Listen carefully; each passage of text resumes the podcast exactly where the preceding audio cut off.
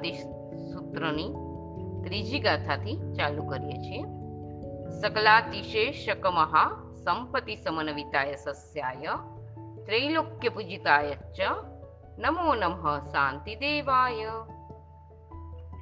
સકલ અતિશયરૂપ અર્થ મહારુદ્ધિવાળા પ્રશસ્ત, વખાણવા યોગ્ય, ત્રણ લોકથી પૂજાયેલા શાંતિનાથ ભગવાનને મારો વારંવાર નમસ્કાર થાવો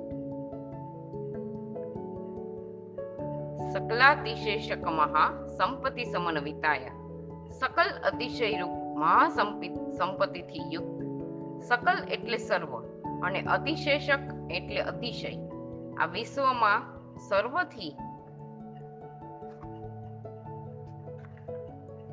ચઢિયાતી અને ભગવાન સિવાય ક્યાંય ન હોય તેવી સંપત્તિને અતિશય કહેવાય છે તીર્થંકર પરમાત્મામાં આવા ચોત્રીસ અતિશયો આમ તો પ્રભુની દરેક બાબત અતિશય સ્વરૂપ જ છે. છતાં શાસ્ત્રોમાં વિશેષ વિગતોને લક્ષ્યમાં લઈ ચોત્રીસ અતિશયોનું વર્ણન કરવામાં આવ્યું છે. પ્રભુને જન્મતાની સાથે ચાર અતિશયો પ્રાપ્ત થાય છે. એમાં પહેલું દેહ માનવનો હોય અને મેલ કે પરસેવો ન થાય તેવું ક્યારેય ન બને. પણ પ્રભુનું માનવીય શરીર પણ હંમેશા રોગ, મેલ અને પ્રસ્વેદ વિનાનું અતિરૂપ સંપન્ન હોય છે. બીજું અન્ય માનવીના શરીરનું લોહી અને માંસ, રક્તવર્ણના અને જોવા ન ગમે તેવા હોય છે. જ્યારે ભગવાનના લોહી અને માંસ દૂધ જેવા શ્વેત વર્ણના હોય છે. ત્રીજું, સામાન્ય માનવીનો શ્વાસોશ્વાસ ઉષ્ણ અને અન્યને પીડાકારક છે. જ્યારે ભગવાનનો શ્વાસોશ્વાસ અન્યને આકર્ષે તેવો કમળના જેવી સુગંધ વાળો હોય છે. ચોથું સામાન્ય માનવીની આહાર લેવાની ક્રિયા કે મળ વિસર્જનની ક્રિયા સૌ જોઈ શકે તેવી હોય છે. જ્યારે પ્રભુની આ ક્રિયા પણ અદ્રશ્ય હોય છે. પ્રભુનો જન્મ ભોગ પ્રધાન એવા રાજકુળમાં થાય છે. પાંચે ઇન્દ્રિયોના અનુકૂળ ભોગો ભગવાનને જન્મે ત્યારથી પ્રાપ્ત થાય છે. છતાં પણ સહજ ભાવ વિરક્ત પ્રભુ આવા ઉત્કૃષ્ટ ભોગોને પણ મારા કર્મ ખપાવવાનો અત્યારે આ ઉપાય છે, તેમ સમજી અનાસક્ત ભાવે ભોગવે છે. ભોગાવલી કર્મનો નાશ થતા તેઓ સંવત્સર દાન આપી સ્વયં દીક્ષા ગ્રહણ કરે છે. જે ક્ષણે પ્રભુ સર્વ સાવધ યોગની પ્રતિજ્ઞા કરે છે, તે જ ક્ષણે પ્રભુને ચોથું મનઃપરયો જ્ઞાન પ્રગટ થાય છે. સાથે જ ઘણી ઘણી સાધનાઓ પછી પણ બીજા માટે દુર્લભ બને તેવી અણીમાદી લબ્ધિઓ અને આમ સૌદા, આમ સૌષધિ આદિ રુદ્ધિઓ પ્રભુને પ્રાપ્ત થાય છે. આમ છતાં કોઈની પણ અપેક્ષા વગર પરાક્રમ કરનારા પ્રભુ આ કોઈ લબ્ધિઓનો ઉપયોગ ક્યારેય કરતા જ નથી. પરિસહો અને ઉપસર્ગોને સંભાવે સહન કરે છે. ઘનઘાતી કર્મોનો નાશ કરી પ્રભુ કેવલ જ્ઞાન પ્રગટ કરે છે. લોકો લોક પ્રકાશક કેવલ જ્ઞાન પ્રગટતા પ્રભુને તીર્થંકર નામ કર્મનો વિપાકોદય ચાલુ થાય છે.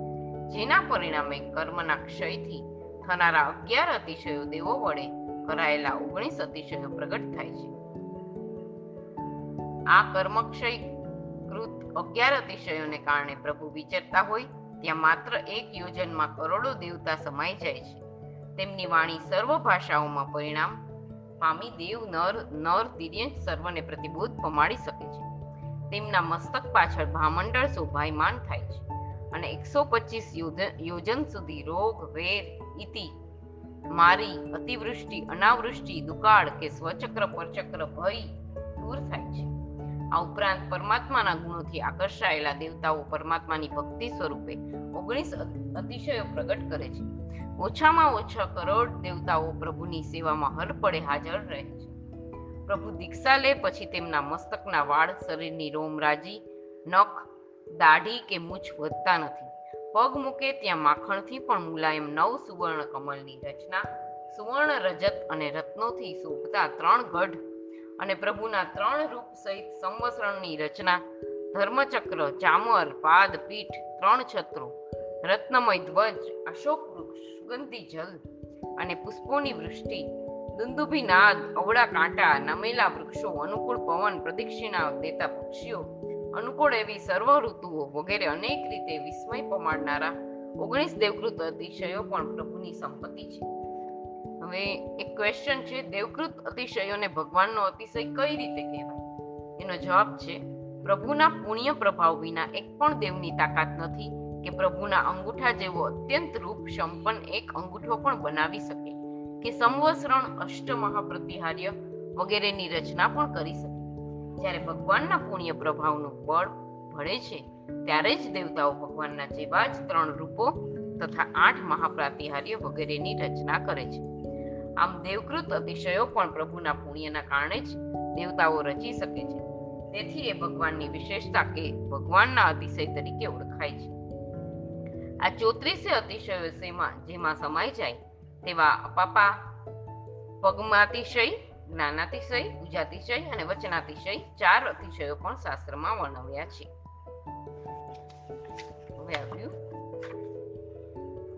શસ્યાય પ્રશંસાને યોગ્ય એવા શ્રી શાંતિનાથ ભગવાનને મારો નમસ્કાર થાવો. જેનું જીવન ગુણોથી સમૃદ્ધ હોય, તે જ વ્યક્તિ પ્રશંસાને યોગ્ય થઈ શકે છે. જગતના જીવોમાં સૌ પ્રશંસાની ભૂખ હોય છે, પરંતુ ગુણ સમૃદ્ધિ નથી હોતી. વળી ક્યાંક પ્રશંસા પાત્ર બને એવા એકાદ ગુણ હોય, તો બીજા અનેક દોષો છે. તેથી પ્રાયઃ કરીને તેમાંના કોઈનું સંપૂર્ણ વ્યક્તિત્વ પ્રશંસા પાત્ર બની શકતું નથી.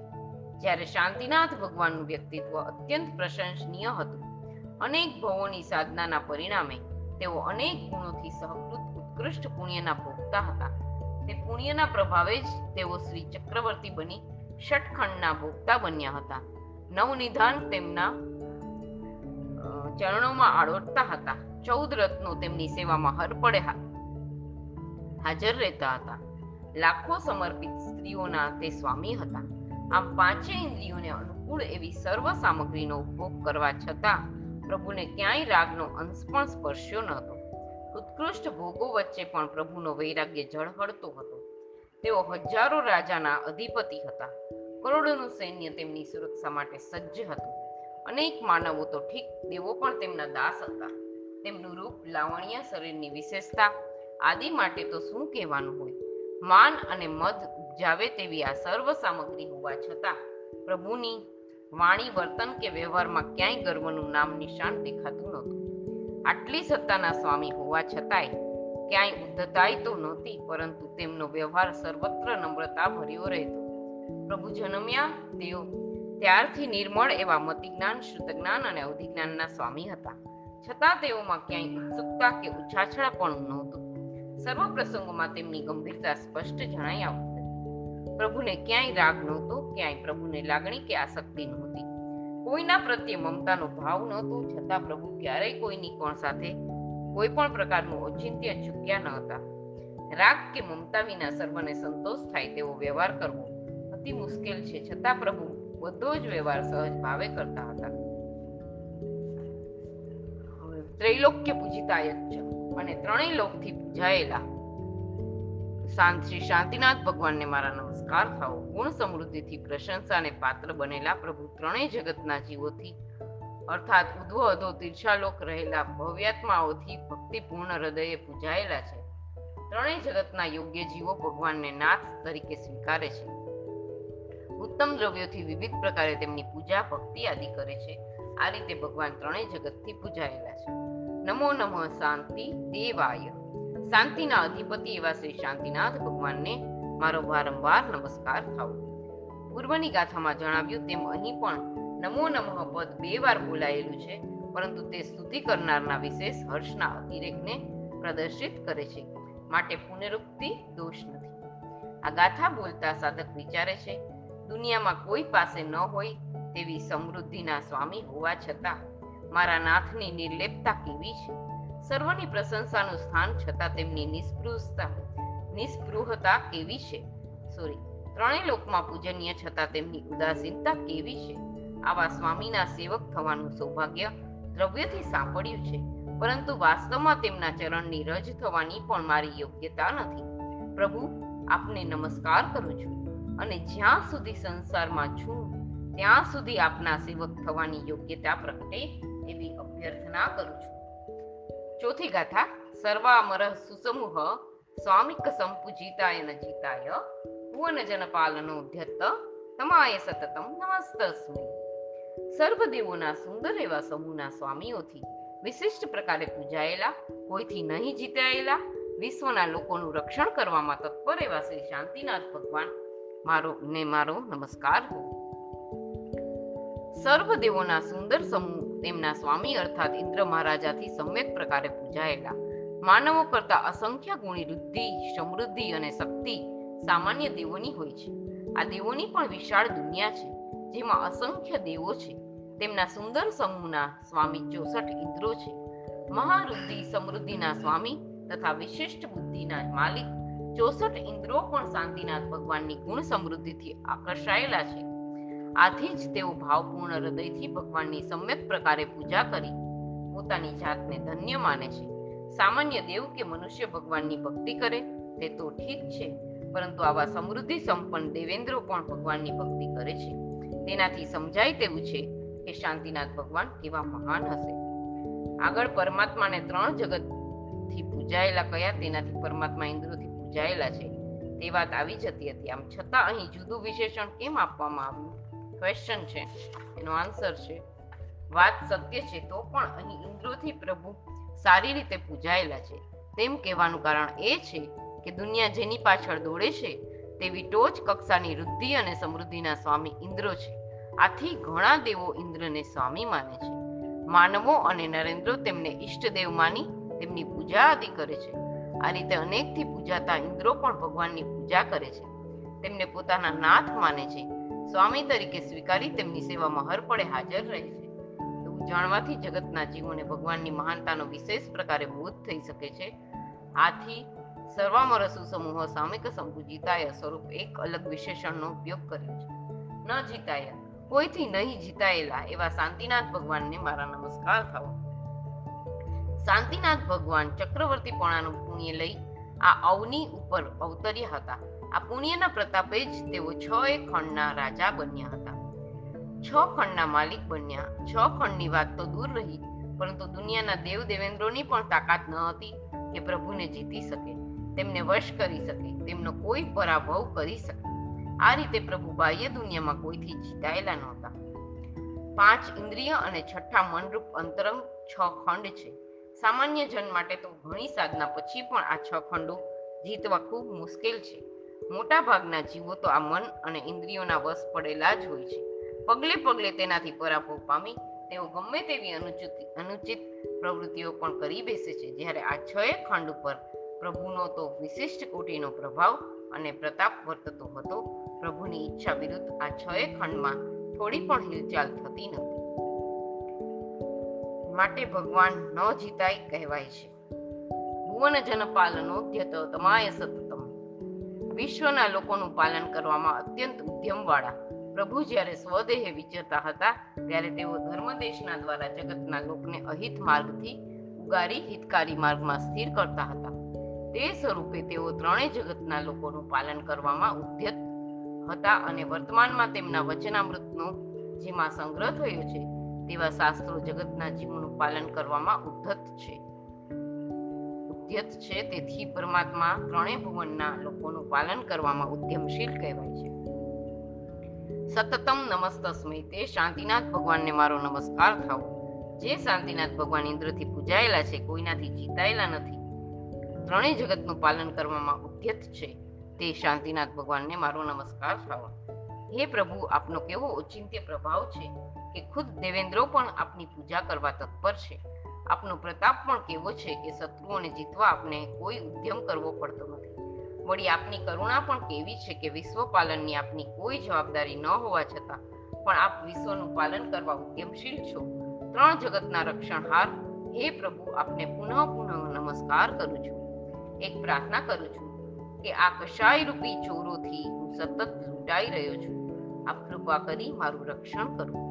પાંચમી ગાથા સર્વ દુરિતો નાશન કરાય સર્વાસિવ પ્રશ્મન્નાય દુષ્ટ ગ્રહ ભૂત પિશાચ શાકિની સમગ્ર દુરિતના સમૂહનો નાશ કરનાર બધા ઉપદ્રવોનું શમન કરનાર દુષ્ટ ગ્રહ ભૂત પિશાચ અને શાકિનીઓની પીડાને વેર વિખેર કરનારે ભગવાન શાંતિનાથ ભગવાનનો મારો નમસ્કાર થાવ સર્વ દુઃખ નાશન કરાય સર્વ દુઃખના સમૂહનો નાશ કરનાર સર્વ પ્રકારના દુરિત એટલે દુઃખ, તેનો ઓઘ એટલે સમૂહ અને નાશ નાશ કરનાર એટલે નાશ કરનાર શાંતિનાથ ભગવાનના નામ સ્મરણથી, જાપથી કે ભક્તિથી દુઃખનો સમૂહ નાશ થાય છે.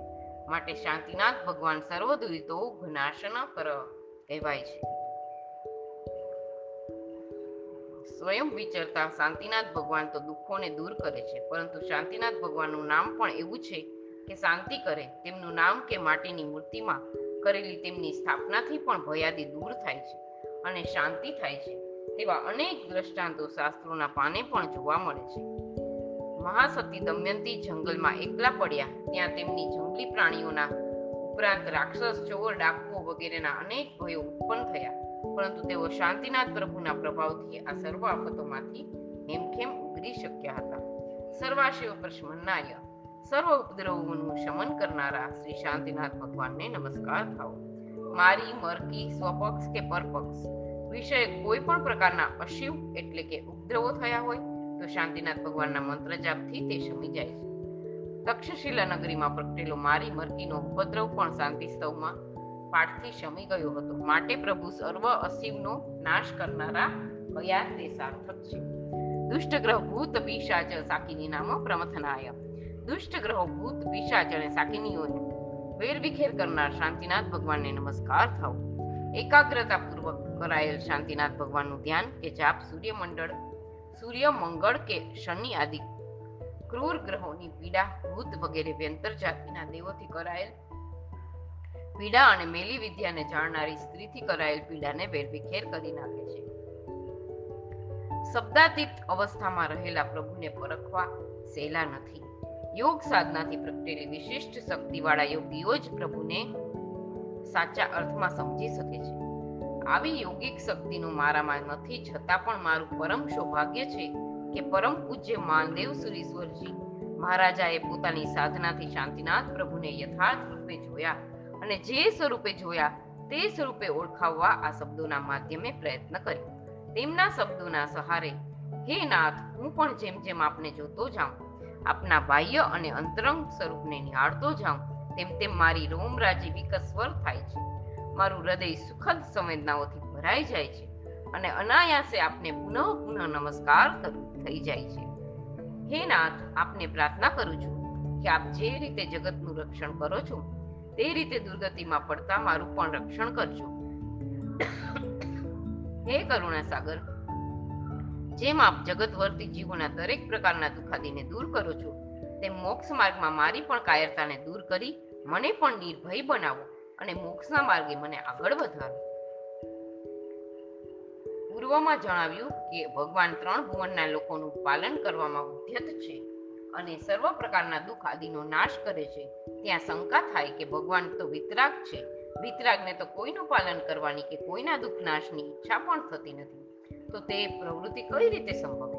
આનું સમાધાન આપતા સ્તવકાર આ ગાથામાં કહે છે કે ભગવાન સ્વયં ભલે આ કાર્ય નથી કરતા, તો પણ તેમના પ્રભાવે જ આ કાર્ય થાય છે. કેમ કે તેમના નામ માત્રનો પ્રભાવ પણ એવો છે કે તેને સાંભળતા જ તેમના પ્રત્યે ભક્તિવાળા દેવતાઓ ઉત્સાહિત થઈ દુખાદીનો નાશ કરે છે. છઠ્ઠી ગાથા યશેતિ નામ મંત્ર પ્રધાન વાક્યો પ્રયોગ કૃતિદોષા વિજય કૃતે જનહિત મિત જનુતાનમત તમ શાંતિ હે ભવ્ય જીવો જેના જે શાંતિનાથ ભગવાનના આ પ્રકારે કરાયેલા પૂર્વ બેથી પાંચ ગાથામાં નામ મંત્રવાળા શ્રેષ્ઠ વાક્યના પ્રયોગથી સંતુષ્ટ થયેલી આ રીતે જેની સ્તુતિ કરાઈ છે, તેવી વિજયા દેવી લોકોનું હિત કરે છે, તે શાંતિનાથ ભગવાનને તમે નમસ્કાર કરો. યશ્વેતી નામ મંત્રથી વિજયા કૃતે જનહિતમ. જેમના આ પ્રકારે કરાયેલા બેથી પાંચ ગાથામાં કરાયેલી નામ મંત્રવાળા શ્રેષ્ઠ વાક્ય પ્રયોગોથી જાપથી સંતુષ્ટ થયેલી વિજયાદેવી લોકોનું હિત કરે છે. વિજયાદેવી શાંતિનાથ ભગવાન ઉપર પરમ ભક્તિ અને આદર ધરાવે છે. આથી જ શાંતિનાથ ભગવાનના નામ મંત્રથી જે જાપ શ્રેષ્ઠ બને છે, તેવો જાપ કરનાર સાધક ઉપર વિજયાદેવી સંતુષ્ટ થાય છે, અર્થાત પ્રસન્ન થાય છે અને પ્રસન્ન થયેલી વિજયાદેવી લોકોનું હિત કરે છે. તેમના ઉપર આવેલા ઉપદ્રવોનું નિવારણ કરે છે અને તેમને ધર્મ કરવા માટે અનુકૂળતાઓ કરી આપે છે. અહીં એટલું ધ્યાનમાં રાખવું કે શાસનના અધિષ્ઠાયક દેવદેવીઓ પોતાની સ્તુતિથી પ્રસન્ન થાય છે તેવું નથી, પરંતુ તેમને જેમના પ્રત્યે આદર છે, જેમને તેઓ સ્વામી તરીકે સ્વીકારે છે, તે સ્વામીના નામનો કે જે વ્યક્તિ જાપાદી કરે છે, તે વ્યક્તિ ઉપર તેઓ શીઘ્ર પ્રસન્ન થાય છે, પરંતુ પોતાના સ્વામીની ઉપેક્ષા કરી જેઓ તેમની ભક્તિ કરે છે તેમના ઉપર તેઓ પ્રસન્ન થતા નથી. ઇતિ ચનુતા અને આ પ્રમાણે સ્તવાયેલી વિજયાદેવી ઇતિ એટલે આ પ્રમાણે અને નુતા એટલે સ્તવાયેલી. શબ્દ વિજયાદેવીનું વિશેષણ છે. તેથી ઇતિ ચ એટલે આ પ્રમાણે સ્તવાયેલી વિજયાદેવી આ ગાથાનો સામાન્ય શબ્દાર્થ જોતા એવું લાગે કે ગાથામાં વિજયાદેવીની કોઈ સ્તુતિ કરાઈ નથી. અહીં તો નમત તમ શાંતિમ. દ્વારા શાંતિનાથ ભગવાનની સ્તુતિ કરી છે. તો આ પ્રમાણે સ્તવાયેલી વિજયાદેવી એવું કેમ લખ્યું છે? શબ્દો માત્રને આશ્રયને વિચાર કરીએ તો આ વાત સાચી છે. અહીં વિજયાદેવીની સ્તુતિ કરાઈ નથી, પરંતુ ઇતિ શબ્દના ગર્ભિત અર્થને ઊંડાણથી જોવા પ્રયત્ન કરીએ તો અહીં કેવી રીતે વિજયાદેવી સ્તવાયેલી છે તે ખ્યાલમાં આવી શકે. આ પ્રમાણે સ્તવાયેલી એટલે ગાથામાં પ્રથમ પદમાં કહ્યું કે પ્રભુનું નામ સાંભળી સંતુષ્ટ થયેલી વિજયાદેવી એ પ્રમાણે સ્તવાયેલી આ વિશેષણમાં જ તેમની વિશિષ્ટ સ્તવના સમાયેલી છે. સ્તવના કરવાનો આ એક વિશેષ પ્રકાર છે. વિજયાદેવીના ઉદાર્ય શંખ, વાત્સલ્ય આદિ ગુણોની અહીં કોઈ સ્તુતિ નથી. અહીં તો તેમનો પ્રભુના નામ શ્રવણ માત્રથી ઉલ્લસિત થઈ જવાનો અતિ આદરણીય ગુણ ગર્ભિત રીતે સવાયો છે. આમાં જ ગુણાનુરાગિતાના દર્શન થાય છે. શાંતિનાથ ભગવાન અનંત ગુણના સ્વામી છે. તેથી જ વિજયાદેવીને તેમના પ્રત્યે તીવ્ર અનુરાગ છે. સમ્યક દર્શનની શુદ્ધિ વિના પ્રભુના વિશેષ ગુણોની ઓળખ પણ થતી નથી. તો અનુરાગની તો વાત જ ક્યાં રહે? નિર્મળ એવા સમ્યક દર્શનના કારણે જ વિજયાદેવી પ્રભુનું નામ માત્ર સાંભળતા હર્ષિત થઈ જાય છે. આ એક ભક્તની પરાકાષ્ઠા છે. પ્રભુ વીરે જેમને ધર્મલાભ પાઠવેલો, તે સૌભાગ્યશાળી સુલસા શ્રાવિકામાં પણ આ વિશિષ્ટ ગુણ હતું. તેઓ પણ વીર પ્રભુનું નામ સાંભળતા રોમાંચિત બની જતા અને તેમનું હૃદય આનંદથી છલકાઈ જતું. લોકોતર દ્રઢ શ્રદ્ધાનું જ પરિણામ છે.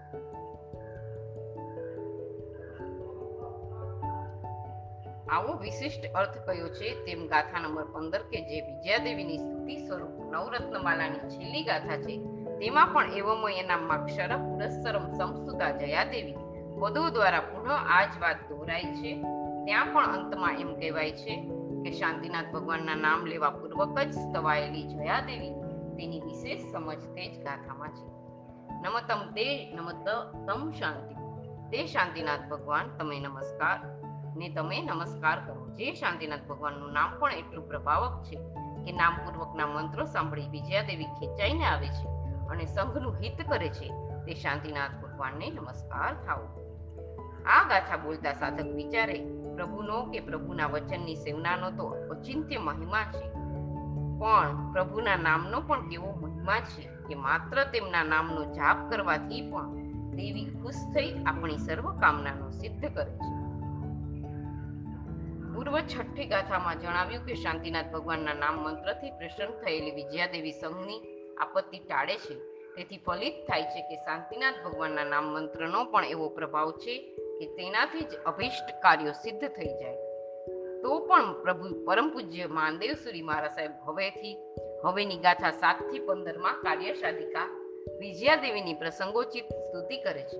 આ નવ ગાથાઓને નવરત્નમાલા કહેવાય છે. તેમાં ગાથા સાતથી અગિયાર સુધીનો પહેલો વિભાગ નામ સ્તુતિનો છે. ગાથા બારથી પંદર સુધીનો બીજો વિભાગ અક્ષર સ્તુતિનો છે. પહેલા વિભાગમાં દેવીને સંઘ માટે મંગલ કરનારા કાર્ય કરવા પ્રેરણા કરાય છે. એમાં સાતમી ગાથા લઈએ ભવતુ નમસ્તે ભગવતી. એનો અર્થ છે, હે ભગવતી, હે વિજયા, હે સુજયા, હે અજીતા, હે અપરાજિતા, તમે જગતમાં પર અને અપર મંત્રો વડે જય પામો છો. એથી કરીને જ હે જયાવહા, હે સાક્ષાત થનારી દેવી, તમને નમસ્કાર હવે પછીથી ગાથાઓ બોલતા માન સપટ ઉપર એક ચિત્ર ઉપસ્થિત થવું જોઈએ. તેમાં પ્રભુવીરની ઓગણીસમી પાટે બિરાજમાન પરમ શાસન પ્રભાવક, પરમ પૂજ્ય શ્રી માનસેવ માનદેવ સુરીશ્વરજી મારા સાહેબ દ્રશ્યમાન થવા જોઈએ અને સાથે જ તેમની સેવામાં હજરા હજુર રહેતી તેમની પરમ ભક્ત એવી ચાર દેવીઓ પણ બુદ્ધિ પ્રત્યક્ષ થવી જોઈએ. આ દ્રશ્ય ઉપસ્થિત થતા જ આપણને થવું જોઈએ કે અત્યંત નિસ્પૃહી અને આત્મકલ્યાણમાં ઉત્પ્રોત રહેનારા એવા પણ આ આચાર્ય ભગવંતને સંઘના પ્રત્યેક અંગની આરાધના નિર્વિઘ્ને થાય તેની કેટલી ચિંતા છે. શાસન કે સંઘ કોઈ આપત્તિમાં આવી જાય, તેમની આરાધનામાં ખલેલ પહોંચે, ત્યારે સંઘ ચિંતક આચાર્ય ભગવાન દૈવિક શક્તિનો ઉપયોગ કરી પણ સંઘને આપત્તિમાંથી ઉગારવા પ્રયત્ન કરે છે. દેવીને તેમની શક્તિઓનું સ્મરણ કરાવી સંઘની ભક્તિ કરવા પ્રોત્સાહિત કરે છે અને સાથે જ તેમનો ક્યાંય પણ પરાજય ન થાય તેવા આશીર્વાદ પણ આપે છે.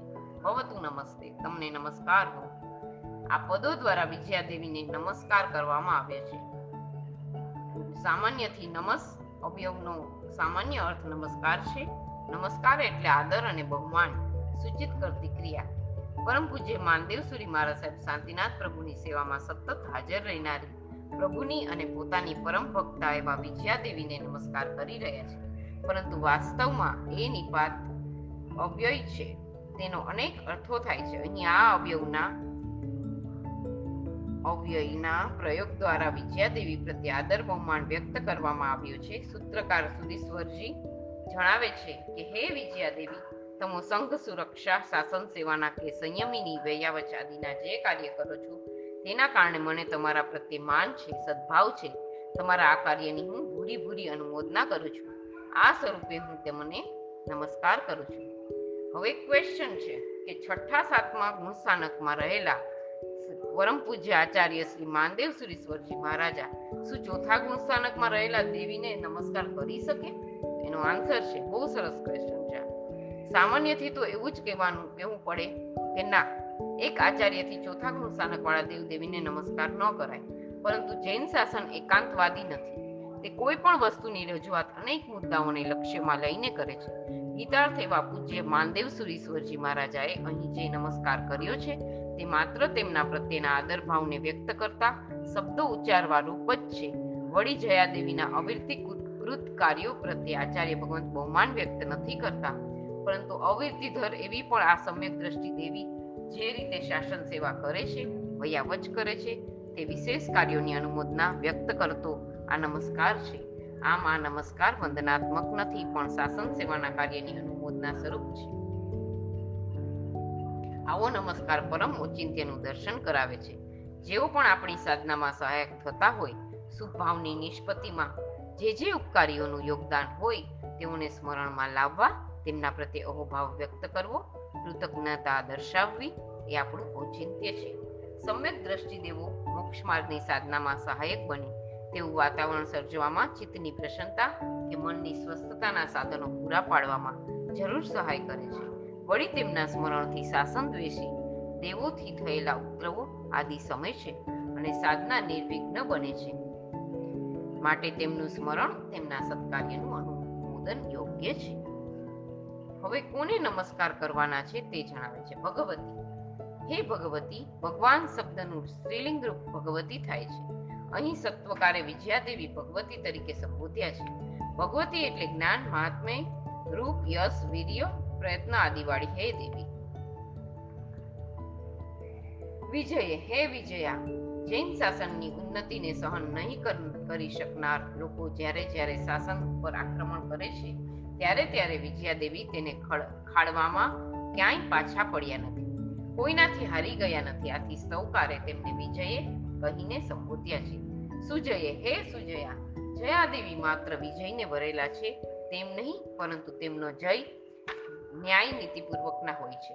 કાયર પુરુષની જેમ તેમણે જીત મેળવવા ક્યાંય અન્યાય, અનીતિનો સહારો લીધો નથી. વીર પુરુષને છાજે તેવા તેમનો જય છે. શત્રુઓ ઉપર જય મેળવ્યો. પછી પણ કીર્તિ, પ્રતિષ્ઠા, પ્રભાવ, પ્રતાપની વૃદ્ધિ થાય જ એવું નથી હોતું. જ્યારે વિજયાદેવીનો ન્યાયપૂર્વકનો જય સર્વત્ર આદરપાત્ર બન્યો છે. આથી તેમને વિજય તરીકે સંબોધ્યા છે. પરાપરે રજીતે અન્ય દેવો વડે નહીં જીતાય એવી હે અજીતા. તમને નમસ્કાર પરાપરે હો. એટલે કે પ્રકૃષ્ટ એવા અન્ય દેવો વડે વિજયાદેવી ક્યારેય અન્ય દેવોથી જીતાયેલી નથી.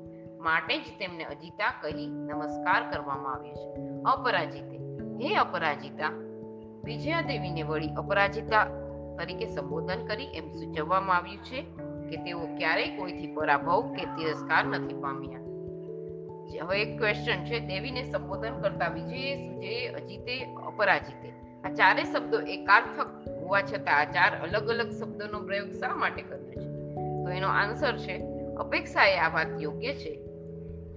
આ ચારે શબ્દો એકાર્થવાચી છે, છતાં પણ ચારેમાં વિશેષતા પણ છે. વિજય આ શબ્દ તેમણે શત્રુઓ ઉપર વિજય મેળવ્યો છે, તેમ સૂચવે છે. તો સુજયા તેમને ન્યાય નીતિપૂર્વક જય મેળવ્યો તેમ સૂચવે છે. અજીતા શબ્દ એ જણાવે છે કે તેઓએ અકારણ ક્યારેય શત્રુ ઉપર હલ્લો કર્યો નથી, પરંતુ કોઈએ જ્યારે પણ આક્રમણ કર્યું, ત્યારે તેઓ કોઈના વડે જીતાયા નથી.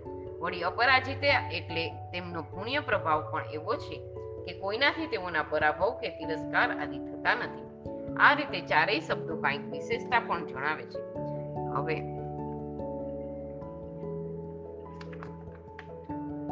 જગત્યામ જયતિથિ જયાવહે, હે દેવી, તમો. જગતમાં જય પામો છો. એથી કરીને જ હે જયાવહા, વિજયા દેવી સંપૂર્ણ જગતમાં જય પામે છે.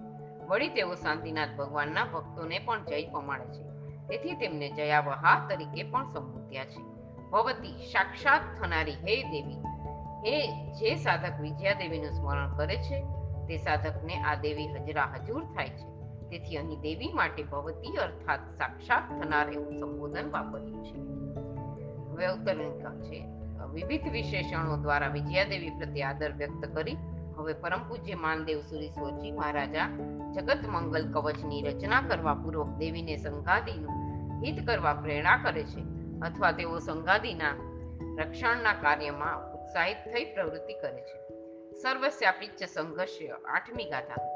સકળ પણ સંઘને પ્રકર્ષથી ભદ્ર, કલ્યાણ અને મંગલ આપનારા અને સાધુઓને સદા પ્રકર્ષથી શિવ નિરુપ્ર નિરુપદ્રવતા સુતુષ્ટિ, ચિત્ત સંતોષ અને પુષ્ટિ, ધર્મ કાર્યની કે ગુણોની વૃદ્ધિ આપનારા. હે દેવી, તમે જય પામો.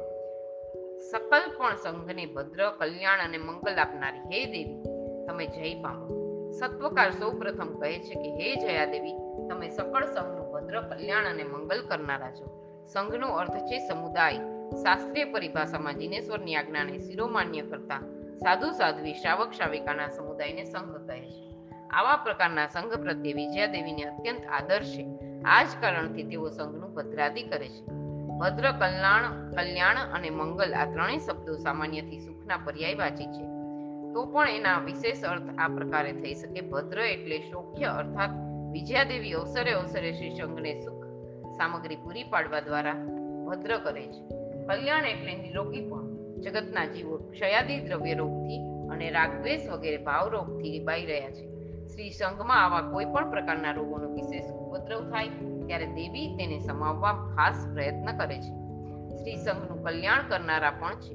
વળી મંગલ એટલે દુઃખ, દુરિત કે વિઘ્નોનો નાશ શ્રી સંઘમાં કોઈ પણ પ્રકારના દુઃખ, દુરિત કે વિઘ્નો ઊભા થાય, ત્યારે દેવી તે તે દુરિતનો નાશ કરવા પણ હાજરા હજુર થાય છે.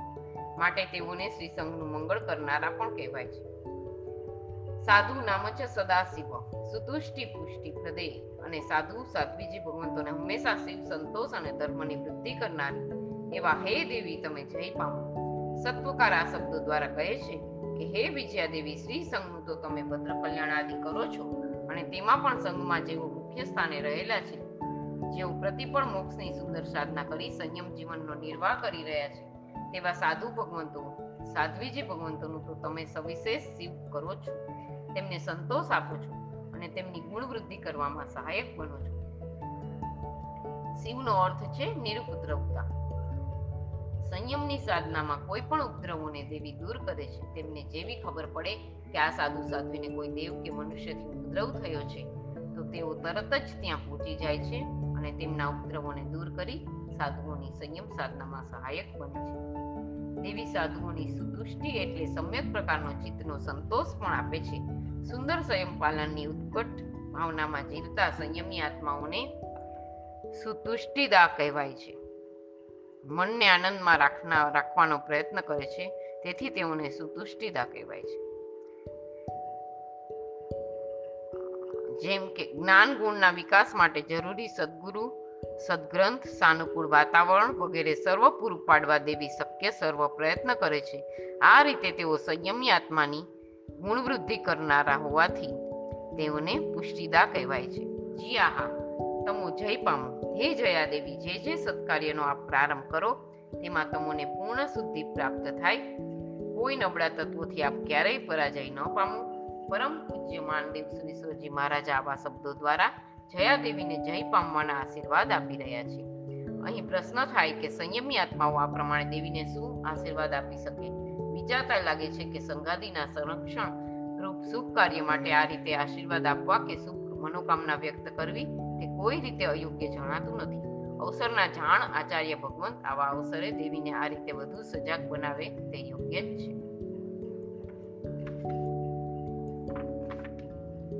ભવ્ય નામ કૃત સિદ્ધે નવમી ગાથા. ભવ્ય જીવન, ભવ્ય પ્રાણીઓના કાર્યને સિદ્ધ કરનારી નિવૃત્તિ એટલે શાંતિ અને નિર્વાણ એટલે પરમ પ્રમોદ. તેને પ્રાપ્ત કરાવનારી અભયનું દાન આપવામાં તત્પર અને ક્ષેમને આપનારી હે દેવી, તમને નમસ્કાર હો. ભવ્ય જીવોના કાર્યોને સિદ્ધ કરનારી સાધુઓ માટે સંયમ સહાયક એવા વિજયા દેવીના વિશેષતાઓ જણાવી હવે સત્વકાર કહે છે કે, હે વિજયા દેવી તમે ભવ્ય પ્રાણીઓના સર્વ કાર્ય સિદ્ધ કરનારા છો. ભવ્ય એટલે મોક્ષ ગમનની યોગ્યતા ધરાવનાર જીવ. મોક્ષમાં જવાની યોગ્યતા તો અનંત જીવોની છે, પરંતુ જેઓ નજીકમાં મોક્ષમાં જવાના છે તેવા જીવોને આસન્ન ભવ્ય જીવો કહેવાય છે. આ ગાથામાં ભવ્ય શબ્દથી આસન્ન ભવ્ય જીવો ગ્રહણ કરવાના છે. આવા જીવોની મુખ્ય ઈચ્છા આત્મહિત સાધવાની હોય છે. આત્મહિતના કોઈ પણ કાર્યનો પ્રારંભ કરાય ત્યારે વિઘ્નોની સંભાવના રહે છે. વિઘ્નના એંધાણ દેખાતા સાધક શાસન ભક્ત દેવોનું સ્મરણ કરે છે. યોગ્ય કાર્ય જણાતા દેવો હાજર પણ થાય છે. અને સત્કાર્યમાં જે વસ્તુની જરૂર હોય તેને પૂરી પાડી તેઓ કાર્યસિદ્ધિમાં સહાયક બને છે. જેમ વિમલ મંત્રીને મંદિર બાંધવા આરસની જરૂર પડી, ત્યારે તેમને અંબિકા માતાનું સ્મરણ કર્યું. માં અંબિકા ત્યાં પહોંચ્યા અને વિમલ મંત્રીના મનોરથો પૂર્ણ કર્યા. આ જ રીતે વિજયાદેવી પણ કોઈ પણ ભવ્ય જીવોના સર્વ ઉચિત મનોરથોને પૂર્ણ કરવાનું કાર્ય કરે છે. માટે તેઓ કૃત સિદ્ધા પણ કહેવાય છે. નિવૃત્તિ, નિર્વાણ, જનની. શાંતિ અને પરમ આનંદને પ્રાપ્ત કરાવનારી હે દેવી, તમને નમસ્કાર હો. દેવી શાસનના સંઘના અને સંયમી આત્માઓની સુરક્ષા આદિના વિશિષ્ટ કાર્યો કરવાની સાથે સામાન્ય ભવ્ય જીવોના પણ મોક્ષ માર્ગમાં આવતા વિઘ્નોને વિદારવાનું કાર્ય કરે છે. સાધકને દ્રઢ વિશ્વાસ હોય છે કે વિજયાદેવી વિઘ્નોને નક્કી દૂર કરશે. આથી જ તેમનું સ્મરણ પણ ભવ્ય જીવોના ચિત્તને સુખ આપે છે. પરમાનંદ રૂપ મોક્ષ જો કે સ્વપ્રયત્ન સાધ્ય છે. તેમાં કોઈનો પ્રયત્ન કામ લાગતો નથી, તો પણ તે જેમ ખંદક મુનિના પાંચસો શિષ્યો ગુરુના વચન ના સહારે પ્રયત્ન કરી મોક્ષે ગયા છે, તેમ અનંતા જીવો ભગવાનના વચનના સહારે મોક્ષે ગયા છે. તો વળી અનંતા જીવો સુખ દ્રવ્ય ક્ષેત્રાદિના આલંબને પણ મોક્ષે ગયા છે. આ રીતે જે પણ દ્રવ્ય ક્ષેત્ર, કાલ, વચન કે વ્યક્તિ મોક્ષ માર્ગમાં સહાયક હોય, તેમને પણ મોક્ષ આપનારા કહેવાય છે. તેની જેમ વિજયાદેવી મોક્ષ માર્ગની સાધના નિર્વિઘ્ન થઈ શકે તે માટે સહાયક સામગ્રી પૂરી પાડે છે. આથી તેઓને પણ નિવૃત્તિદા અને નિર્વાણદા કહેવાય છે. સત્વાનામ અભય પ્રદાન નિરત્તે જીવોને પ્રકર્ષથી અભયનું દાન કરવામાં તત્પર રહેનારી હે દેવી. વળી હે દેવી, તમે ભવ્ય પ્રાણીઓને અભય પણ આપનારા છો. જીવ જ્યારે ભયભીત બન્યો હોય, ત્યારે તેને જો પોતાનાથી વિશેષ શક્તિ ધરાવનારા વ્યક્તિની સહાય મળી જાય, તો તે મહદ અંશે નિર્ભય બની શકે છે. વિજયાદેવી વિશિષ્ટ શક્તિ સંપન્ન છે. તેથી તેમનું સ્મરણ કે તેમની હાજરી પણ ભય ઉત્પન્ન કરનારા દુષ્ટ દેવતાઓ આદિને દૂર કરે છે. વિજયાદેવી સાધકને નિર્ભય કરી તેની સાધના કરવામાં સહાય કરે છે. આથી જ તેને અભયદા કહેવાય છે. નમોસ્તુ સ્વસ્તિ હૃદય તુભ્યમ પ્રકાશથી કલ્યાણને આપનારી હે દેવી, તમોને નમસ્કાર. વળી હે દેવી, તમો ભવ્ય પ્રાણીઓને પ્રકાશથી કલ્યાણ આપનારા છો. કલ્યાણનો અર્થ સુખ અને નિરોગીપણું છે. જેમ દેવી સંગ અને શ્રમણ ભગવંતોનું કલ્યાણ કરે છે, તેમ ભવ્ય જીવોનું પણ તેઓ કલ્યાણ કરે છે. માટે અહીં સ્વસ્તિ પ્રદા તરીકે દેવી દેવીને સંબોધી તેમને નમસ્કાર કરવામાં આવે છે. આ ગાથા બોલતા સાધકને પ્રાર્થના કરે છે, હે દેવી, આપ ભવ્ય પ્રાણીઓના કાર્યને સિદ્ધ કરનારી છે. શાંતિ આદિ આપો છો, પણ મારી તો એવી યોગ્યતા નથી કે હું પુણ્ય પણ નથી કે પ્રત્યક્ષપણે આપ મારું કાર્ય કરો. એવું મારું પુણ્ય પણ નથી. તો પણ નતમસ્તકે આપને પ્રાર્થના કરું છું કે આપ પરોક્ષપણે પણ મારા કાર્યને સિદ્ધ કરજો, મને શાંતિ આપજો અને મને મોક્ષ માર્ગમાં સહાય કરજો. ભવ્ય પ્રાણીઓ માટે દેવીની ભાવના કેવી છે તે જણાવી હવે ભક્તો અને સમ્યક દ્રષ્ટિ જીવો માટે વિજયા દેવી કેવા સમ- સામર્થ્યવાળી છે તે જણાવે છે. હવે દસમી ગાથા. ભક્તા નામ જંતુ નામ શુભાવહે. ભક્ત પ્રાણીઓનું શુભ કરનાર સમ્યક દ્રષ્ટિ જીવોને ધૃતિ, રતિ, મતિ અને બુદ્ધિ આપવામાં સદા તત્પર રહે.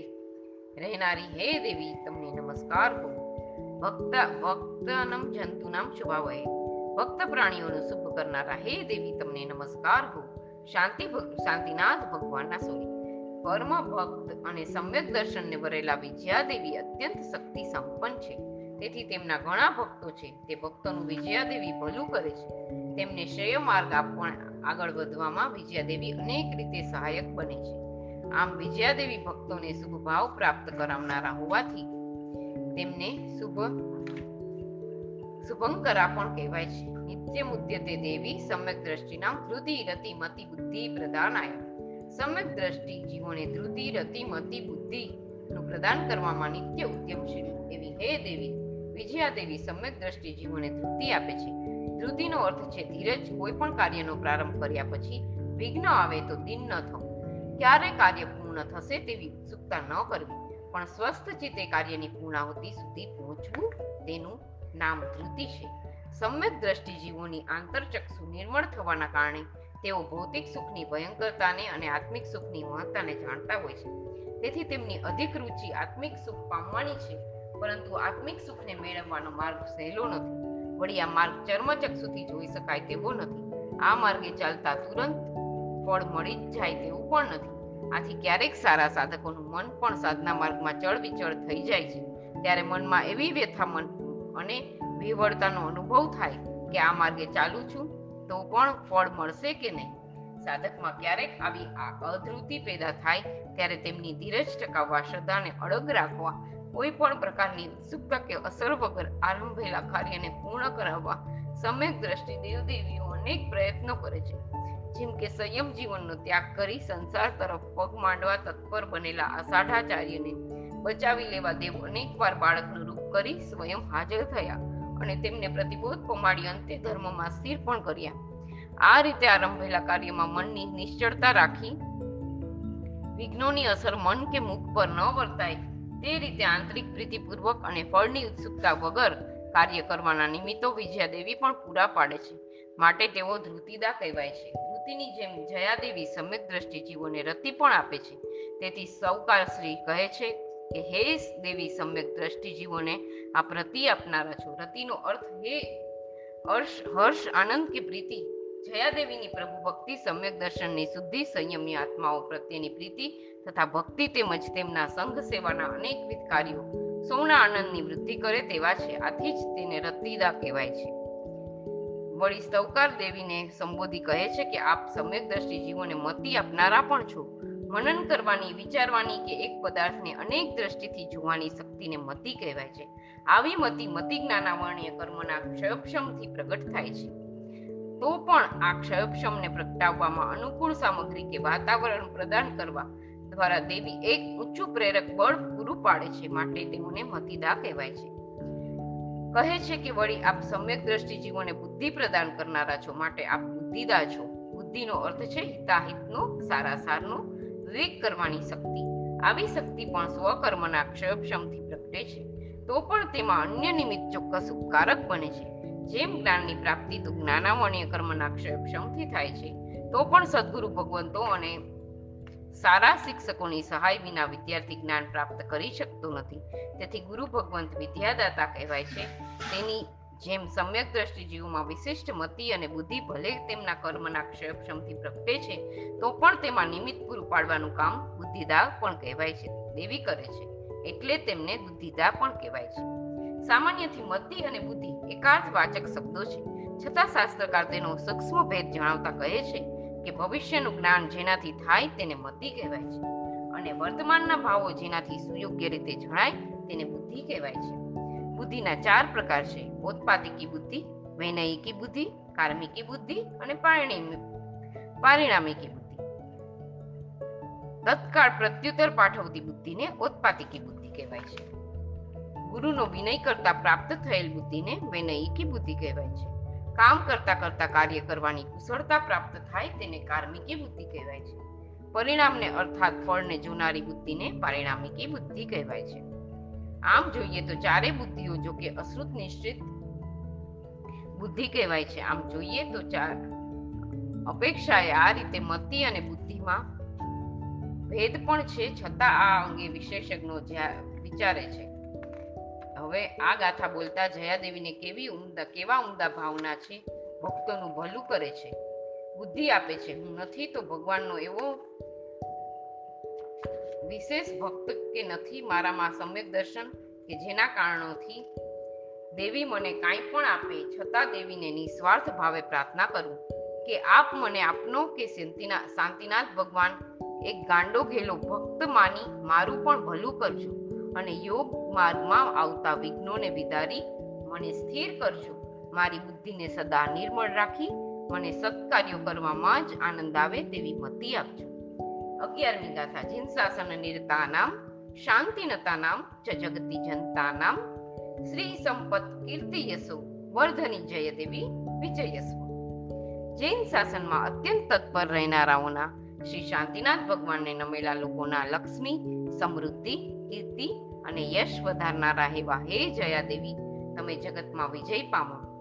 જૈન શાસનના અત્યંત રક્ત અને શાંતિનાથ ભગવાનને નમેલા લોકોનો રાગ, દ્વેષ આદિ દોષોથી રહિત સર્વજ્ઞ, સર્વદર્શી જીનવર્ષર જિનેશ્વર ભગવંતે જગતના જીવોના કલ્યાણ માટે જે માર્ગ સ્થાપ્યો તેને જીન શાસન કહેવાય છે. આ શાસન જેને અતિ ઇષ્ટ છે અને તે કારણથી તદ અનુસાર જેવો જીવન જીવી રહ્યા છે, તે જીન શાસન નિરત કહેવાય છે. સામાન્યથી વિચારતા જેઓએ પોતાનું સમગ્ર જીવન જીન શાસનને સમર્પિત કર્યું છે, તેવા સંયમી આત્માઓ અથવા તો જેઓને જીનમત પ્રત્યે તીવ્ર રુચિ છે, તેવા સમ્યક દ્રષ્ટિ જીવો જીન શાસનમાં નિરત કહેવાય. પરંતુ આ બંનેનો સ્પષ્ટ ઉલ્લેખ આગળ આવી જ ગયો છે. શાંતિનતા નામ છે જગતી જનતા નામ. શાંતિનાથ ભગવાનને નમેલા એવા લોકો એટલે કે જેમને જીનમત પ્રત્યે કે મોક્ષમાર્ગ પ્રત્યે હજુ રુચિ નથી. પરંતુ શાંતિનાથ પ્રભુના અચિંત્ય પ્રભાવથી જેઓ અંજાઈ ગયા છે, પ્રભુની ભક્તિથી મળતા ભૌતિક ફળ જોઈને જેઓ પ્રભાવિત થયા છે અને તેને કારણે જ જેઓ શાંતિનાથ ભગવાનની વંદના, પૂજના, સ્તવના કે નમસ્કાર કરે છે, તેવા મુગ્ધ જીવોને અહીં શાંતિનાથ ભગવાનને નમેલી જનતા સ્વરૂપે ગ્રહણ કરવાના છે.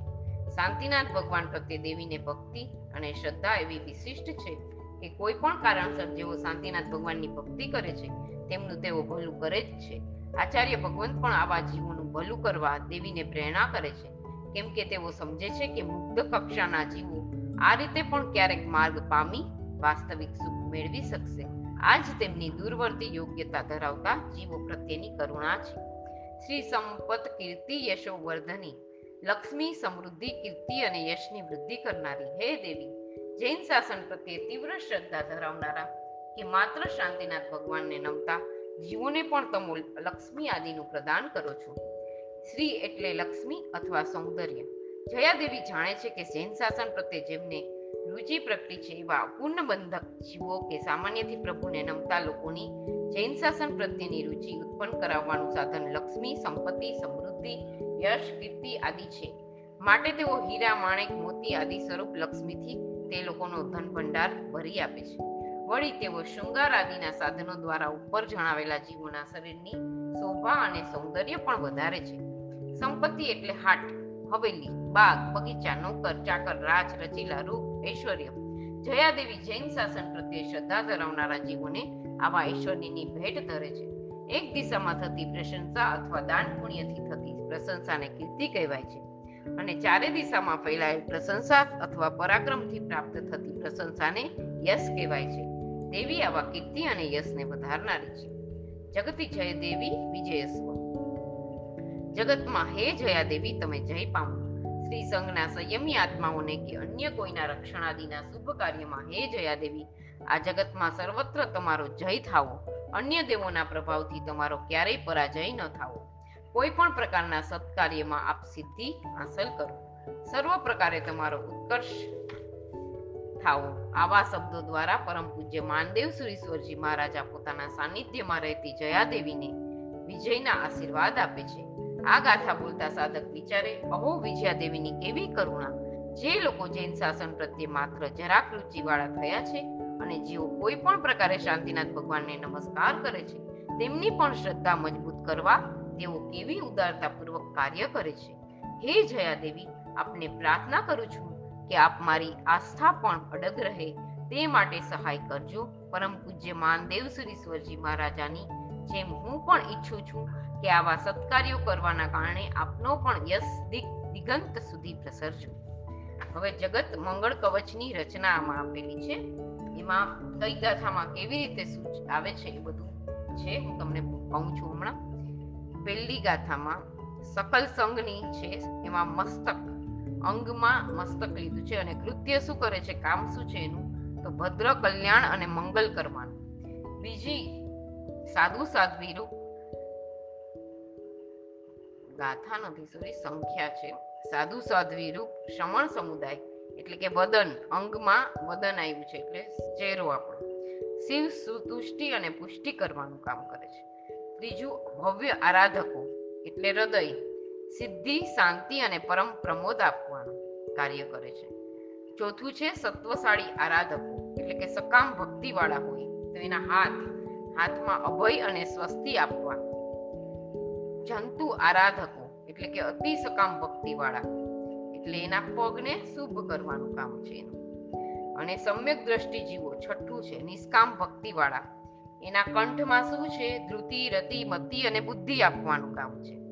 સાતમું છે જીન શાસન નિરત અને શાંતિનાથ ભગવાનને નમતી સામાન્ય જનતા. જે જીન શાસન પ્રત્યે શ્રદ્ધા અને સદભાવ ધરાવે છે, તેવા અપૂર્ણ બંધક જીવો સકલ દેહ એને શ્રી આપે છે, સંપત્તિ, કીર્તિ અને યશ વધારે છે. પ્રબોધ ટીકામાં આ રીતે જગત મંગલ કવચની રચના કરેલ છે, તેનો અન્ય આધાર જોવામાં આવ્યો નથી. હવે ગાથા અગિયાર સુધી આપણે આજે લીધું. હવે કાલે બીજું લઈશું. જીનાગના વિરુદ્ધ કંઈ પણ બોલાયું હોય તો મિચ્છામી દુક્કડમ